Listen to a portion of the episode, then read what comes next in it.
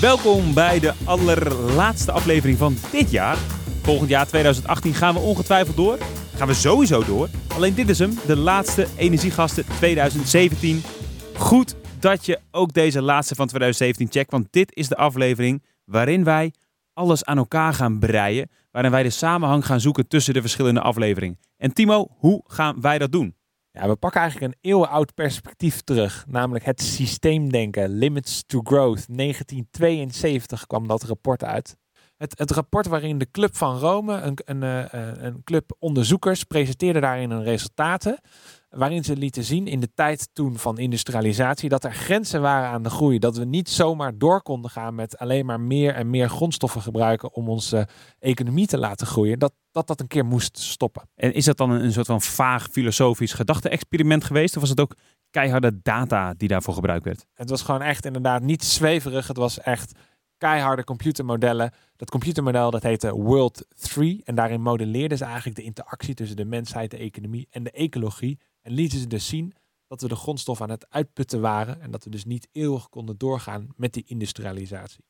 Een eh, grote mevrouw die ook in die hoek zit is uh, Martine Verwij. Die hebben we zo meteen uh, te gast. Die, zij is zelf systeemdenker en gaat ons helpen om die, om die verschillende afleveringen die we dit jaar hebben gemaakt aan elkaar te breien. Ehm, voordat we dat gaan doen, wilde jij een, een klein gedachte-experiment Ja, ik wil een klein denkexperimentje met je doen inderdaad. En dat heeft eigenlijk alles te maken met systeemdenken. Dat is dus eigenlijk de achterliggende theorie waar Limits to Growth en nou, die we deze uitzending ook gaan gebruiken. En ehm, systeemdenkers die zien eigenlijk in allerlei systemen om ons heen zien ze bepaalde patronen. En een van die patronen die is heel erg belangrijk ook voor duurzaamheid.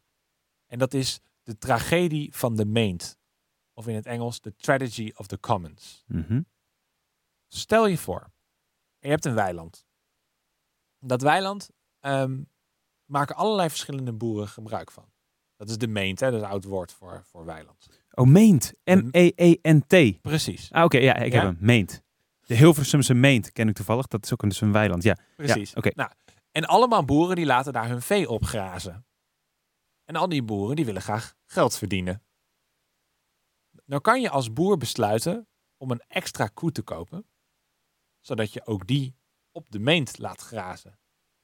Dan gebeuren er twee dingen. Ten eerste, het levert jou extra melk op. Mhm. En misschien uiteindelijk ook wel vlees. Maar het kost ook wat. Namelijk, ehm, ja, dat, dat die heeft voedsel nodig en die onttrekt hij aan de meent. Ja. Maar de meent die is niet van die individuele boer, die is van ons allemaal. En daar zit de crux. Want het voordeel is voor de individuele boer. Ja, die heeft meer melk, meer vlees. Maar de kosten, die dragen we met, met ons allemaal. Want voor iedereen is er minder gras. Precies. Wat denk je dat er gaat gebeuren? Ja, iedereen koopt zoveel mogelijk koeien en die laat ze zo snel mogelijk grazen. Precies. Dat is hoe de mens in elkaar zit. Ja. En dus ontstaat er overbegrazing. Ah, the tragedy of the commons. Ja, want uiteindelijk is iedereen daar dus minder goed mee af. En dat Ja. is het tragische ervan. Dat je uiteindelijk met z'n allen toewerkt naar een situatie waar eigenlijk niemand iets aan heeft. En dat weet je stiekem ook. En dat weet je eigenlijk in je achterhoofd ook. Maar je bent tegelijkertijd ook bang dat je denkt, ja, ik kan wel heilige eh, boontje gaan zitten zijn. Maar als mijn buurman wel die extra koeien koopt, ja, dan eh, schiet ik mezelf eh, in de voet natuurlijk. En dit is dus een, een, bekend voorbeeld uit systeemdenktheorie. Wat, wat laat zien dat het systeem ja, niet Ja. altijd perfect is. En wat er kan gebeuren op zo'n manier. Ja, vervang nu de main voor een olieveld. Ja. En bedenk je dat als je daar individueel iets uithaalt, dat je daar direct profijt van hebt. Maar dat we met z'n allen de gevolgen van extra CO2-uitstoot eh, dragen. ja en toch gaat iedereen pompen. Precies. Ai, ai. En dit klinkt nogal eh, een tragisch eh, begin zo aan het einde van eh, 2017. Is hier ook hoop? Want er is natuurlijk ook een manier om systeemdenken voor je te laten werken. Zeker. En volgens mij doet Martine dat elke dag. En, en zal ze laten zien hoeveel, hoeveel kracht dat eigenlijk heeft om op die manier naar systemen te gaan kijken. Om de boeren wat anders met de meent om te laten gaan.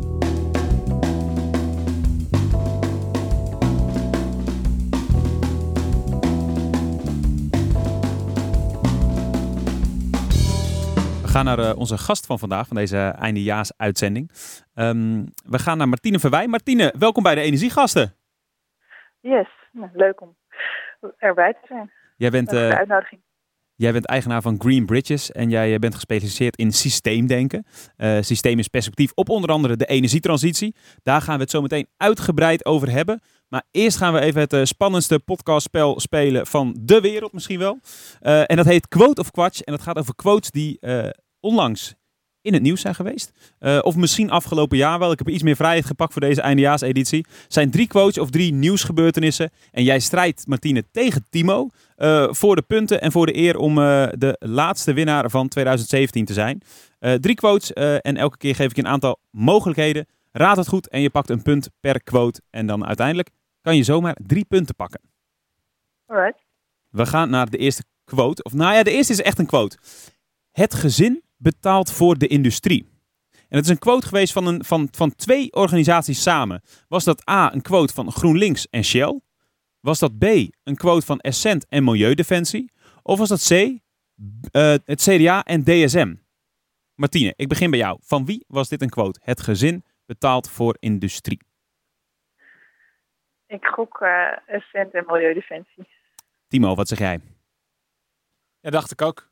Uh, energiebelasting is heel raar in Nederland als je dat vergelijkt met eh, andere landen. Is dat zo? Allebei antwoord B en allebei goed. Het klopt helemaal. Um, ze, uh, Essent heeft wel een geinige aanleiding hiervoor dat ze hiermee bezig zijn gegaan met Milieudefensie. Dat is namelijk dat 7%, 7% van hun klanten de energierekening uh, niet kan betalen. En dat ze daarom eens zijn gaan kijken, hey, hoe zit dat nou? Ernst Young heeft een onderzoek gedaan en wat blijkt, bedrijven betalen 1,8 miljard minder dan ze aan CO2-schade veroorzaken. En gezinnen betalen 2,8 miljard meer dan ze zelf veroorzaken. Dus dat gaat niet helemaal goed. En dan heb je ook nog eens dat arm procentueel gezien meer betaalt voor een energie dan rijk. Dus allebei één punt voor deze eerste quote. Gaan we naar de tweede. En dat is niet een quote, maar dat is een vraag over de stand van zaken in de wereld met betrekking tot ons carbon budget. Oftewel, hoeveel CO2 kunnen we nog de atmosfeer inpompen voordat het echt te laat is. En dan heb ik het over anderhalve graad verwarming. Hoeveel jaar hebben we daarvoor nog? Hoeveel jaar hebben we nog om anderhalve graad opwarming bereikt te hebben met ons huidige emissiepatroon? Hoeveel jaar is dat? Is dat A, twee jaar? Is dat B, vier jaar? Of is dat C, negen en een half jaar? Timo, ik begin bij jou. Vier. Jij zegt B, vier jaar. Martine, wat zeg jij? A, B of C? C. B, zei je? C. Oh, C zei je. Negen en een half jaar. Timo, uh, jij hebt helaas het goede antwoord. Het is vier jaar met de huidige uh, emissies. Dat is een analyse van oh. Carbon Brief, uh, die de update heeft gedaan van dit jaar. Um, vier jaar te gaan. Als we anderhalf graad opwarming uh, bereikt hebben, is dat dus inderdaad in vier jaar. Um, Timo twee punten, Martine één punt. We gaan naar de laatste en dat gaat over de Tesla-batterij uh, die in Australië is neergezet. Die hele grote batterij uh, van 100 megawatt. Um, die had Elon Musk dit jaar groot aangekondigd. Hij had beloofd om hem binnen 100 dagen te bouwen. En als hij dat niet zou doen, dan zou die gratis zijn voor uh, de overheid in Australië. De vraag is, in hoeveel dagen heeft hij uiteindelijk die batterij gebouwd? En degene die er het dichtst bij zit, die pakt het punt. Timo, wat zeg jij? Uh, 99 dagen, denk ik. en Martine, hoeveel dagen zeg jij? 200. Wow, maar dan zou die nog niet af zijn. Nee, het was 60 dagen. Zo, ja, 60 dagen. Hij heeft in 60 dagen die batterij opgeleverd. En hij heeft al twee keer nu een blackout voorkomen. Uh, daar op het uh, elektriciteitsgrid. Dus dat gaat goed. Uh, Timo, jij wint deze eindejaarseditie van Quote of Quatsch. Het is 3-1 geworden. Ah, super.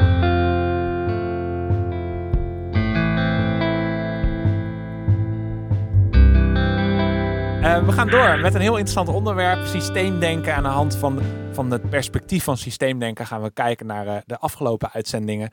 En daar ga jij ons bij helpen, Martina. Kan je als eerste ons even uitleggen, wat is systeemdenken precies? Nou, systeemdenken is eigenlijk dat je weer zicht krijgt op, hoe het geheel functioneert. We zijn uh, erg goed in staat om te kijken naar allerlei delen. En als je die delen met elkaar gaan, aan de praat gaan, dan ontstaat er een gedrag van het geheel. En dat is, is anders dan, dan, dan, het, dan de delen. De som der delen is, is anders dan de delen. Martine, ik heb wel eens gehoord dat bij de introductie van de spaarlamp, dat het een mooi uh, voorbeeld is van systeemdenken. Omdat je zou verwachten dat die, dat die spaarlamp minder energie verbruikt. Je introduceert de spaarlamp. En dus gaat het energieverbruik in Nederland naar beneden. Maar dat bleek dus niet zo te zijn. Want wat bleek het effect te zijn? Mensen zagen allemaal die, die spaarlamp, die hoorden het verhaal erom. En gingen massaal tuinverlichting installeren. Waardoor het, het, per saldo het energieverbruik hetzelfde bleef, om zelfs omhoog is gegaan. Zijn het dit soort dingen ja. uh, die je met systeemdenken boven water kan krijgen? Ja, precies. Je, bent, je kunt veel beter anticiperen op onbedoelde gevolgen. En uh, veel beter doorzien hoe een bepaalde oplossing ligt. Oorspronkelijke problemen alleen maar verergert. Er zijn allerlei patronen, dynamieken die heel vaak voorkomen, die op een gegeven moment ja, sneller doorziet. Ja. En dat is wel wat systeemdenkers kunnen doen, maar geen, enkel, geen enkele systeemdenker kan ja, een complex systeem volledig begonnen. En er zijn heel veel pogingen gedaan om via computermodellen systemen inzichtelijk te maken, om dan uh, eigenlijk systemen te kunnen gaan controleren en manipuleren. Maar daar zijn heel veel systemen weer juist weer te complex voor. Dus, vaak ook achteraf de wijsheid ontwikkelen. Ja. Maar, ja, en meer gevoel ontwikkelen bij dynamieken. Ja, ja precies. Maar uiteindelijk is ook, ook systeemdenken niet de heilige graal, dat zeg je dus eigenlijk. Um, we gaan even door naar de, de, de systeeminterventieniveaus van Meadows. Want we hebben bedacht dat we die dus eigenlijk gaan gebruiken om terug te kijken op onze uitzendingen van dit jaar. Zou je die aan ons kunnen introduceren? Nou allereerst, Donella Meadows is een van de bekendste systeemdenkers. Zij en Dennis Meadows uh, van de van het rapport van Club van Rome, uh, Limits to Growth, wat echt de eerste serieuze introductie van systeemdenken in de wereld is. En uh, Meadows heeft uh, haar, hele wereld, haar hele leven gespendeerd aan het maken van complexe computermodellen om, om systemen te modelleren. Maar heeft op een gegeven moment zoveel gevoel ontwikkeld dat ze interventieniveaus heeft gedefinieerd. En ze heeft een lijstje gemaakt van 12, waarbij niveau 12 het minste impact heeft relatief, dus de minst grote hefboomwerking eigenlijk. En uh, op nummer één, uh, nou, de grootste hefboomwerking, als je, als je zo'n soort interventie weet te plegen. En de, nummer twaalf, dat is wat ook het meest voorkomt, het meest makkelijk. Het gaat erover dat je bepaalde getallen aanpast. Dus als je bijvoorbeeld de hoogte van subsidies varieert, dat belastingen minder of meer worden, dat je bepaalde standaarden aanpast. Hoe meer je naar beneden zakt in niveaus van interventies, hoe groter de impact. Uh, ja, ergens in de top 5 zitten de regels van het systeem. Dat je bijvoorbeeld uh, andere incentives uh, introduceert, andere straffen. op nummer 3 staat het de doelen van het systeem, dat je daar dingen in aanpast. Eén staat dat je beseft vanuit welk paradigma een systeem is ontstaan en dat ook andere paradigma's mogelijk zijn. Ja, dat deed me nog denken aan de film Inception, waarin je dus echt in staat bent om bij in iemands droom zijn, zijn denkbeeld zodanig te veranderen dat hij eigenlijk vanuit een andere referentiekader naar de wereld gaat kijken. Is dat een voorbeeld dan van, van, van, die paradigma shift waar je het over hebt? Ja, dat zou een geniale interventie zijn. Oké. Dat klinkt er nog een beetje abstract allemaal, maar um, misschien moeten we het wat concreter proberen te maken door uh, na te denken van ja, wat voor onderwerpen we hebben we allemaal gehad dit jaar. Ja, precies. Dat is een goede. Want wij hebben, wij hebben natuurlijk, wij hebben in totaal dit jaar negen uh, edities gemaakt van de energiegasten.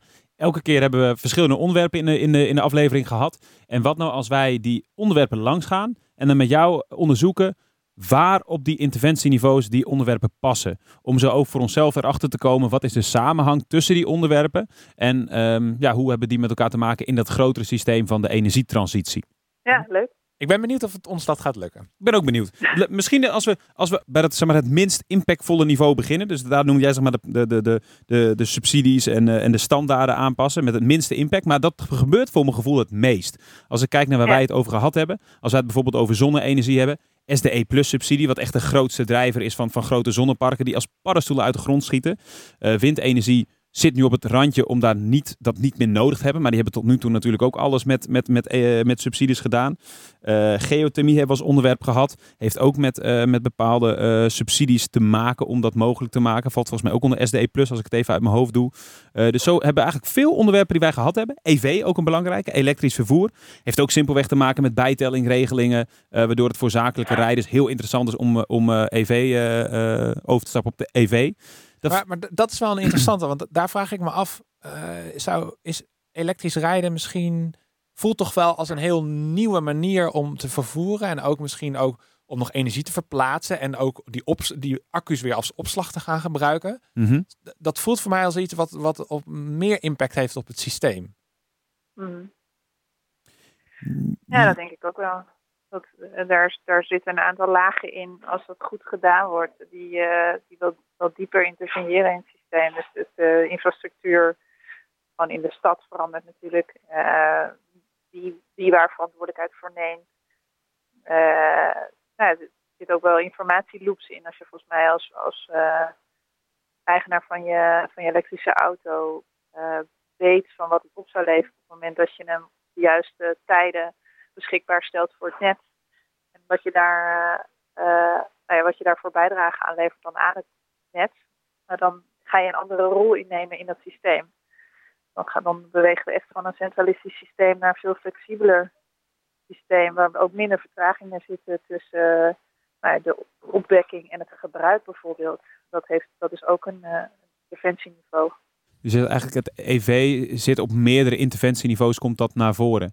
Uh, maar de eerste trigger, ik denk wel dat de eerste trigger, als je even terug gaat naar hoe, hoe is dat in Nederland groot geworden in de afgelopen jaren, heeft dat denk ik te maken met, met aan de knop draaien van de aankoopbeslissing of de leasebeslissing van een zakelijke rijder. Want zonder die, die, die enorme hoeveelheid aan elektrische auto's die nu in Nederland is, hadden we niet na kunnen denken over het potentieel van bijvoorbeeld vehicle to, vehicle to grid, wat nu eenmaal in opkomst is. Ja, dus ja nee, dat klopt wel. Maar daar is ook natuurlijk veel kritiek op geweest, toch? Dat, uh, uh, dat het een tijdje dan heel populair werd. En zodra die subsidie afgeschaft werd, dat het weer stokte. Ja. Dus dat je daarmee ook een heel instabiel, uh, instabiele opbouw van een nieuw systeem krijgt. Ja, maar dat zie je toch ook vaak. Dat is wel, is dat ook iets wat, wat waar Meadows iets, ook nog iets over zegt? Dan dat je dat eigenlijk ook het risico is van, van op een laag niveau interveneren, omdat dat altijd voor een soort van ja, stop-start um, transitie zorgt? Nou ja, ze zegt dat, dat je daarmee de, de structuur van het systeem niet aanpast. Dus eigenlijk blijft alles hetzelfde, alleen nou ja, je vergroot iets van, iets van flow. Uh, je krijgt iets meer van, het, van datgene wat je wil. Minder. Maar uh, je verandert niet, de structuur van het systeem. Alleen jij noemde volgens mij ook uh, de doelen van het systeem. Als je heel even snel een uitstapje maakt, even helemaal naar de andere kant uiteindelijk hebben die doelen van het systeem natuurlijk wel met die, met die, met die, met die, met die knoppen zeg maar, waaraan gedraaid wordt te maken. Want als je bijvoorbeeld even het energieakkoord erbij pakt, daar worden bepaalde doelen in afgesproken die wij als maatschappij met elkaar willen behalen. Um, dat heeft daar dan toch automatisch wel mee te maken. Want die, die getallen, die, die, dat onderste interventieniveau, daar wordt niks mee gedaan zolang de doelen van het systeem uh, niet een andere richting geven. Ja, dat klopt. Tenminste, ik moet dan meteen denken aan beleid. Toch? Of zijn er ook nog andere dingen die heel veel invloed hebben op het doel van het systeem?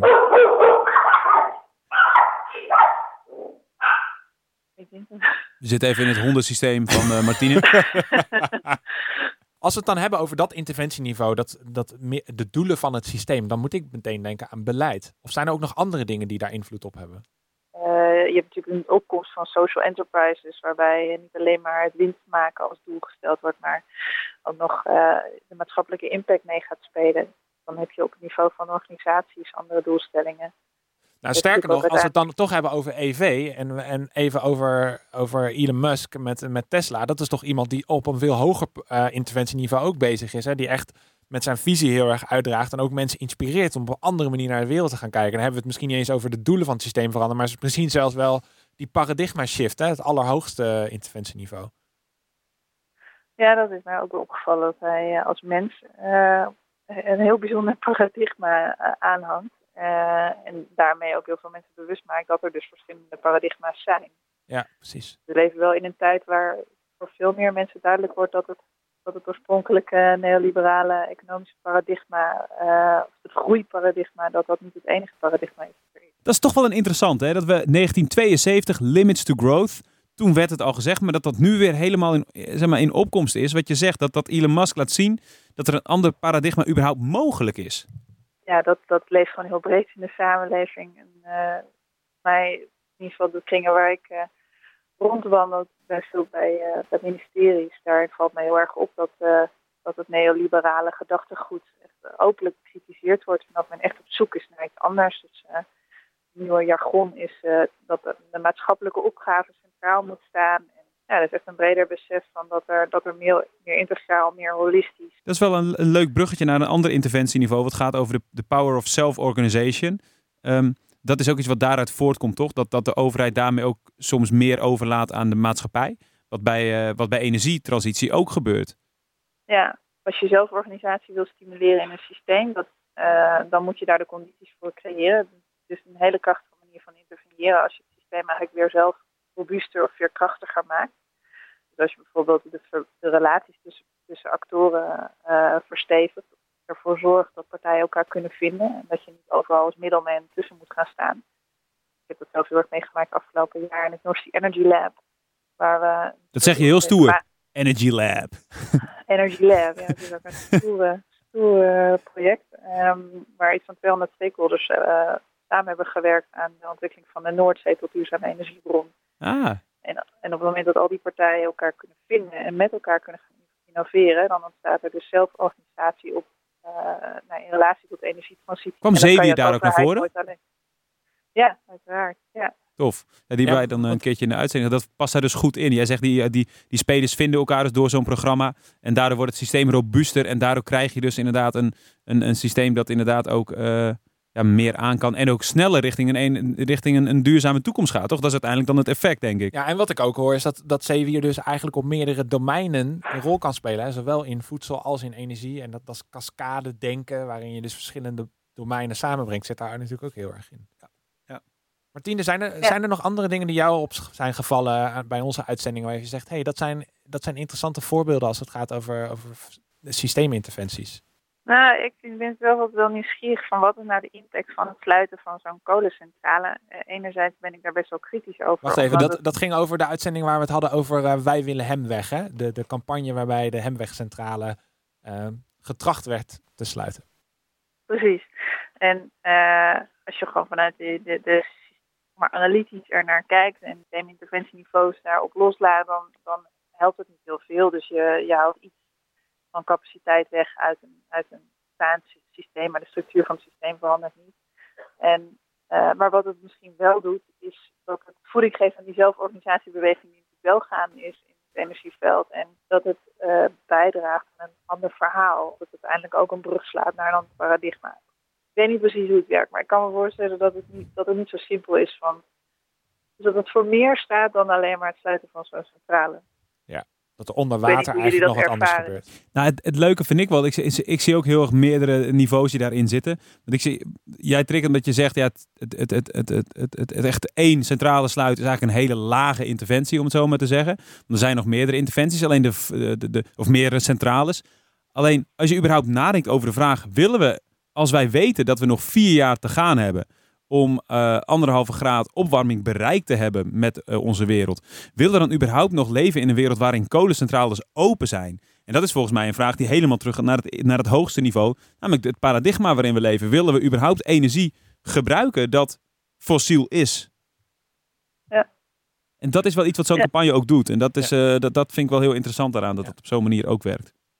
Volgens mij moeten we er nog eentje, eentje doen. Ik zie Peter kijken, die heeft een lijstje gemaakt. Die heeft geprobeerd van tevoren al die uitzendingen in te delen. Zonder enige kennis over systeemdenken. je hebt nu nog de kans er eentje te toetsen aan de, aan de expert.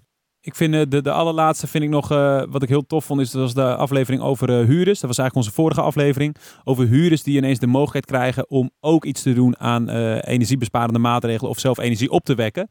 Um, en dat, dat, ik ben daar wel benieuwd waarin jij dat uh, zeg maar, uh, plaatst in de interventieniveaus. Want ik zie aan de ene kant zie ik het op het niveau van de huurders, die dus zelf ineens um, met de juiste informatie uh, kunnen kiezen voor zonnepanelen op hun dak of voor een, een lava-woning.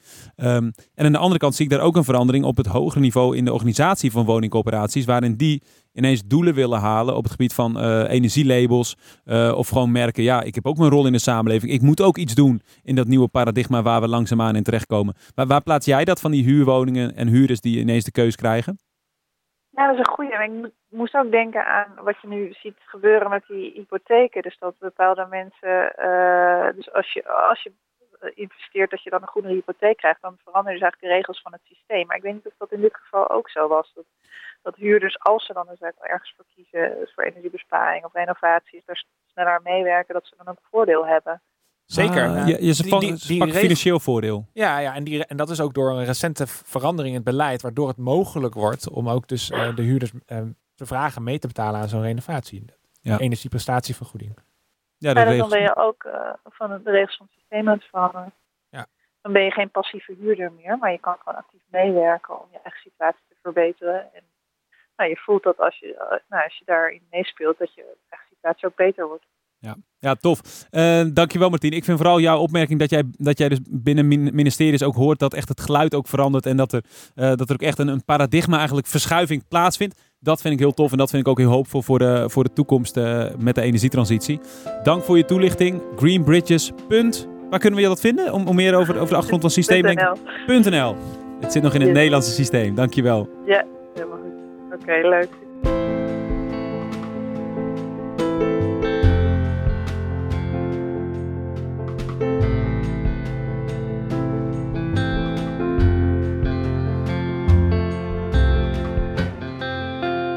Timo, wat, uh, wat doet uh, dit met jouw systeemdenken? Nou, ik merk dat het me wel weer um, heel erg bewust maakt met want waar, waar je nu zelf mee bezig bent. Waar al die innovaties mee bezig zijn die we behandeld hebben. Dus dat helpt wel heel erg om dat in perspectief te plaatsen aan de hand van die interventieniveaus. Ja, ja dat merk ik ook. Het is leuk om, om te zien op welke verschillende niveaus die innovaties bezig zijn. En hoe gevarieerd het ook is, wat voor impact ze dan hebben. Waarvan je denkt, bijvoorbeeld de een zit alleen maar op het onderste niveau met de getallen en met de parameters eh, zijn ze alleen maar bezig. EV, waar we het even over hadden, het elektrisch vervoer. Maar dat dat stiekem op heel veel verschillende niveaus ook een rol speelt. En dat als jij in een, in een, in een, in een, in een auto zit en iemand anders ziet dat en er zijn ineens steeds meer elektrische auto's. Ja, dan gebeuren er ook andere dingen in dat grotere systeem. Ja, dat is tof. Ja. Ik merk trouwens ook dat het voor mij ook een manier is om überhaupt met het systeemdenken, het grotere plaatje bezig te zijn. Dat het me ook helpt om even uh, na te denken over wat doe ik in mijn dagelijkse werk? Waar focus ik me op de juiste dingen? Heb ik daarmee impact voor wat ik wil bereiken? En doe ik dat slim op die manier? Of ben ik gewoon als een, een, een, een domme werksukkel uh, uh, gewoon uren aan het maken? Ja, precies. En het, het, inspireert mij ook wel weer om misschien toch weer wat vaker te hebben over welke, welke visie heb je nou? En, en dat daar met mensen over te hebben. Hoe doe je dat voor jezelf? Ja, eigenlijk vooral door deze podcast te maken. Omdat je dan daarmee toch zo elke keer weer gedwongen wordt om je beeld over de toekomst verder, eh, verder aan te scherpen. Ja, even uitstappen uit wat je zelf doet, even het andere plaatje te pakken. Ja, leuk. Ik merk ook dat dat gewoon even een paar dagen geen mail openen, helemaal niks doen met, uh, met de lopende dingen. Even vrijkomen van dat, dat helpt me ook om daarin uh, iets anders te doen. En dat is natuurlijk in december, januari, mooie tijd om dat te doen. Precies, past er goed bij. We zijn rond, we zijn aan het einde van 2017. Nog één ding. Oeh. Business idee? Oh, business idee. Um, Vind ik een lastige met deze. Hoe, uh, eigenlijk doet Martine het zelf natuurlijk. Die heeft haar business rondom systeemdenken. Ja, ik zie het heel erg als een, als een krachtige tool. Die je in advieswerk heel goed kan inzetten. Maar ik zie nog niet zo snel hoe je daar in zichzelf een business van zou kunnen maken. Ik zie het vooral denk ik op het stukje creativiteit. Als je nagaat dat, dat, dat veel bedrijven, organisaties toch bezig zijn met de lagere niveaus. Ze zijn niet per se bezig met echt een business werkt niet per se uh, aan een paradigmaverschuiving of aan nieuwe regels voor het systeem. Um, dat kan misschien wel het achterliggende idee zijn, maar dat is niet meteen waar ze in de dagelijkse praktijk mee bezig zijn. Door bijvoorbeeld, ik noem eens wat, um, uh, windmolens in jouw geval neer te zetten. Maar tegelijkertijd kan dat op creatieve manieren wel op dat hele hoge niveau impact hebben. En dat vind ik heel tof eraan. Als je voor je eigen business, je eigen organisatie bedenkt, hoe kan jij nou even uitstappen uit je bestaande dagelijkse activiteiten. Een idee vinden, waar de Hemweg-campagne best wel een leuk voorbeeld van is, vind ik. Om dan toch een, eh, een, een manier te vinden om op het grotere plaatje impact te hebben. Omdat dan ineens in de Tweede Kamer gepraat wordt. Willen we überhaupt nog kolencentrales hebben in Nederland? Waarom is die Hemwegcentrale überhaupt nog open? Dat zijn wel echt toffe dingen die je ook als, ook, ook al ben je super klein als bedrijf of organisatie, kun je volgens mij altijd hoger uitkomen dan je misschien nu wel denkt. Nou, mooi. We gaan nog iemand bellen. Ja, we gaan uh, onze luisteraar bellen die het meest actief naar onze SoundCloud uh, stream heeft geluisterd. Hij heeft gewoon het vaakst geklikt. Daar komt het op neer. en zijn naam is Bart Klaassen.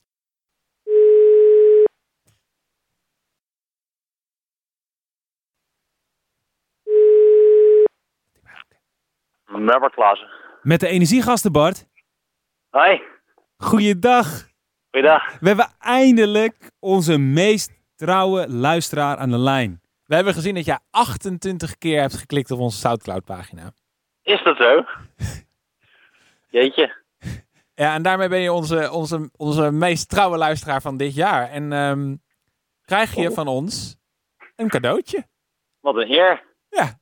Ongelooflijk hè? Je krijgt de ja, complete set podcast van afgelopen jaar op cd toegestuurd. Oh, wauw. nee, nee, dat is een grapje. Je krijgt, je krijgt echt wat. Je krijgt een heel mooi energiegasten t-shirt van ons. Oh jeetje. Hey, nog wel even de vraag aan jou. Hoe doe jij dat nou? Hoe, hoe luister jij naar, eh, naar de podcast? Eh, ik denk vooral achter mijn computer of eh, op mijn telefoon. En als je dat op je telefoon doet, wat, welke, welke, app, ja, welke app gebruik je daarvoor? De Soundcloud app, denk ik. Oké. Ja. En, hoe weet je dan als er nieuwe afleveringen zijn gekomen? Eh, dat weet ik eigenlijk niet zo goed. Je, je, heb, heb je toevallig je e-mailadres achtergelaten op onze website? Want dat kan ook. En dan krijg je Ja. gewoon iedere maand krijg je een nieuwe, een nieuwe reminder, zeg maar. Ja, daar krijg ik hem sowieso, ja. Top. Dus mocht je nu denken, ik wil net als Bart ook heel vaak gaan luisteren. Laat dan je e-mailadres achter op eh, energiegasten.nl. Via Soundcloud-app kan inderdaad. Je kan ook via de iTunes-app kan je luisteren. En via eh, je andere favoriete podcast-app, want die vindt ook gewoon Energiegasten. Zoek dan op de spatie Energiegasten. En Energiegasten is aan elkaar. En Bart, dat weet jij natuurlijk als geen ander. Precies. En als je naar, terugkijkt naar 2017, welk onderwerp sprong er voor jou uit? Welke aflevering dacht jij, wow, dit is tof om te weten? Kijken, ik vond die over, ehm, eh, hoe, hoe heet het ook alweer? Eh, eh, bodemwarmte vond ik wel interessant. Geothermie. Geothermie, dat was hem, ja. Ja. Vond ik wel leuk. Bart, zet hem op in 2018. Wellicht dat je weer in 2018 onze meest trouwe luisteraar wordt. Eh, Wij zien wel aan de statistieken dat de concurrentie eh, sterker wordt. Ehm, dus eh, doe je best en eh, dank, voor het, eh, dank voor het trouwe volgen. Jullie ook, eh, veel succes. Thanks, bye. Oké, doei. Dit was de Energiegasten 2017. 2018 komen we bij je terug met kakelverse nieuwe edities. Timo, jij hebt nog eh, wat notes hè, van deze keer. Ja, klopt. Ik heb show notes gemaakt met links naar alle relevante bronnen als je meer wil weten over systeemdenken. Energiegasten.nl, daar vind je al die notes. Of volg ons eh, via de nieuwsbrief, dat kan ook. Laat dan je e-mailadres achter op energiegasten.nl. En dan houden we je bij elke nieuwe editie meteen op de hoogte. Doei!